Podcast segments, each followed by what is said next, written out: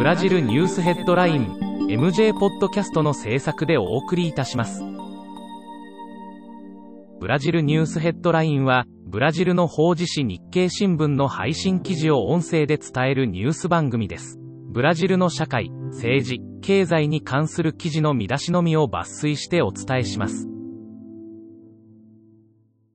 3月22日のニュースです。20日、全国分析計画センターの調査により、サンパウロ州における黒人や根血者のコロナ、死亡増加割合が白人以上であることが明らかにされた。医療崩壊を起こしたアマゾナス州が制限付きながら商業活動の再開が認められるオレンジレベル規制となった。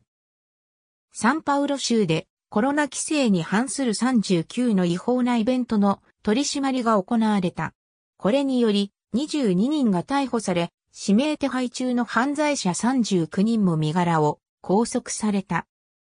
21日、ダッタフォーリャの世論調査で、ルーラ元大統領の裁判が無効になった件に関し、国民の評価が2分され、否定派が上回っていることが分かった。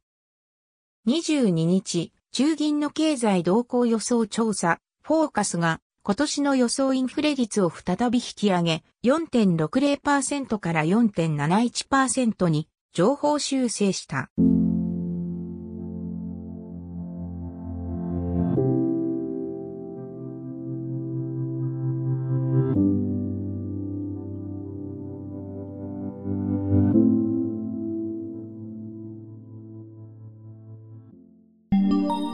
ブラジルニュースヘッドライン